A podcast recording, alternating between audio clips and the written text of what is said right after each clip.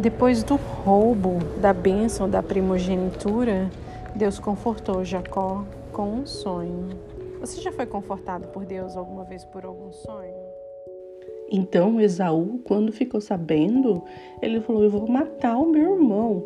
Então a mãe dele falou: Corre, quem sabe se ele não te ver, ele vai esquecer isso.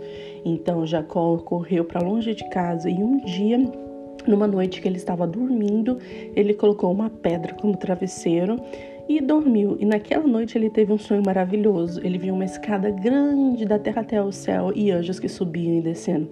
E lá em cima da escada estava Deus, que disse a Jacó: Jacó, darei a você a sua descendência a terra que você está. Eu cuidarei de você e o trarei de volta.